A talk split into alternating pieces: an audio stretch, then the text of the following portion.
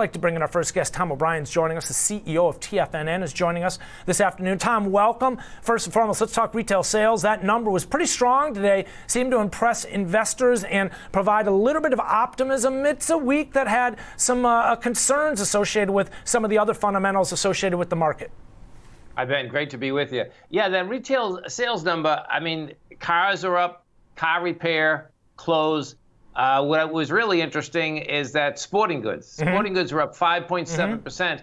So you can see why Dick's is basically at highs. Uh, Hibbett, line, some of the other names we've been looking at. Yeah, there, there's no doubt. Uh, you know, the car repair deal is a big deal. That's where you get the AutoZones of the world. They seem to do good whether the market's going up or going down. Uh, you know, we're going to need more inside of that. The real question is for the rest of the retailers, who's getting the business? And yeah. thus far, it still seems that the big dogs are getting the business, Ben. All right, speaking of the big dogs, you've got one on your radar today Costco to a new high, uh, upgraded to a buy from hold at Jefferies. Uh, the target got raised, their price target to 435 from 321. Uh, talk to me about what you're seeing here. They're currently trading uh, 382.49 off that high, as I mentioned, 384.87. They're up on the day by 1.5%, Tom. Yeah, they got a great business plan. I mean, if you've ever been to Costco's, and most of us have been to some kind of a warehouse store, you know you always buy more than you think you're going to buy, right? There's no doubt. It's amazing to me that they're looking uh, next quarter, Ben, to do 41 billion, 41 billion, and they're growing by 9%. I mean, it's amazing that you can be that big and grow by 9%.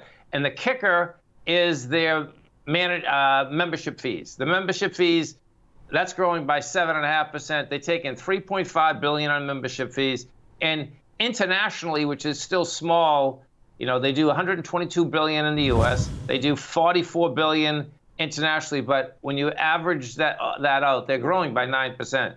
So mm. I suspect with all of us going out less, getting more stuff, the bottom line is that when you can grow a company that's already uh, a $178 billion company by 9%. That's pretty intense, man. I'd love to know what school all these guys went to and women went to because they do a great job, man. They sure do. I was just thinking about as you said that how when I walk in that store, oftentimes I kind of feel like a kid in a candy shop. I don't know if it's maybe I think they have oversized carts, which kind of makes you feel very little, but certainly the supply of everything that's available, uh, readily available, I should say, is uh, overwhelming at times. But certainly, uh, as you mentioned, one of the beneficiaries associated with the pandemic and some of the trends we've seen. Uh, let's talk a little bit about Boeing, ticker symbol BA, another stock you have your eye on today, and many investors do after the 737 MAX was deemed safe to fly by the European Union Aviation Safety Agency. This is a, a definitely a positive, uh, a plus, a boost for investor sentiment here related to a situation that's been not so good for a while now, Tom. You know, we know Boeing's a great company, always will be a great company. The hardest thing with Boeing is the amount of cash that has been spent that will be spent in the future. Uh, you can see when you when you're looking at it, you know, it, it basically didn't hold price again today. It's up four dollars and seventy five cents, but it was up a lot higher. Uh, the management of Boeing, they're looking to sell big warehouses in Seattle. They're looking at their to sell the right where you are, right in Chicago, their brand new headquarters. Uh, I think it's smart uh, selling the real estate in order to basically make sure you have enough cash. Boeing's going to take a lot longer to basically get going. I think one of the hardest things, uh, if you're a fundamentalist, is understanding that okay, how could Boeing, you know, come down from 468? We're at 168. Um, if you're a technical person, it's it's easier because uh, I had a technical person, Ben, trained trained me like 30 years ago, and he says, hey, listen, when you get a, a, brand like that, what you have to do on the top of the screen is put a towel on top of it so you don't know what the name is. Hmm. And, you know, that chart is still in not great shape, man. You know, so, you know, if you're going to buy it for a long period of time, 10 years, God bless you. Yes, I'd buy it in a second.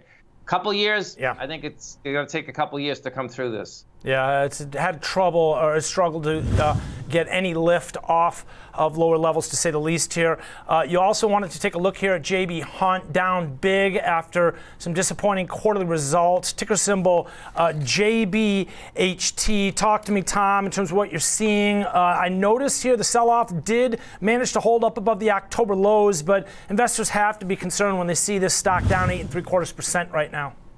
There's no doubt it got hit hard and what's interesting about this, you know, you were just talking about Navistar, right? Yeah. Well, inside their numbers, they made their revenue numbers, but inside their numbers, they were talking about the cost of trucks. They hmm. were talking about inflation hmm. starting to hit them. So it was so cool that you were talking about Navistar because I'm looking, I'm saying, well, there you go. Someone wants to get into, you know, Navistar because the, the fact of the matter is, is that they're a large maker of the trucks that JB uses on a continual basis, and that hit their cost structure what is really like happening, or we don't know whether it's happening or not, is the Amazons of the world basically catching up and having even more trucks, their own trucks. I think the danger with the JB, anything under 131, you know, as a false break top side, they come back inside the range and it's like, okay, you know, is 106 game here? Um, you know, going forward, I think any type of delivery service is still going to do great. There's no two ways about that. But if in fact part of their basic structure, meaning the cost of trucks going up, then that can hit pretty quick, man, because yeah. uh, you know they do a million miles like nothing. Yeah. Um, you know, so this was a surprise. There's no doubt. You know, particularly because we're in the delivery age now. You know, you'd, you'd never think that. Uh, well, they made the, the revenue. The, the, the expense ratio. The expense ratio is a big deal, Ben. No doubt. Uh, it was a bit of surprise. Let's actually take a look at the actual numbers here, Tom. We had earnings per share, EPS coming to $1.18. Uh, uh, they were looking for $1.26 a share. Uh, actually, revenue topped estimates for 200, 2.35 billion. They came in at 2.47 billion. Uh, EPS for last quarter at $1.14. and EPS for last year, you can see uh, some of the impact that the pandemic has had. Uh, Tom, talk to us. I noticed kind of a light week next week. Real quick, what do you have your eye on as we uh, head into the middle of October here? I think when we look at this, the, the, the market is stalling right at this point. That, that's what we have. I mean, you know, we, we came down. Uh, bottom line, you're coming right back up, and the market's trying to figure out: Are we going to have a stimulus? We aren't going to have a stimulus. Uh, this S&P, you know, this uh, basically 3,500 uh, S&P is, is a tough one to get through. So we'll see as we get up there because, as you said at the beginning of your show, Ben, we didn't have conviction on the way up nor on the way down. We came back down yesterday. There's no sellers, man. All yeah. you're doing, you're filling the gap from the uh, Monday, the big up day. So my take is that Monday's high still wants to get tested. That was a good day. That they the buyers came out that day. That was a good day. We'll see whether you know we get enough volume in it this week. Uh, I'd say Bulls Bears, they, they there was enough there was not enough conviction either way, going up, not going down.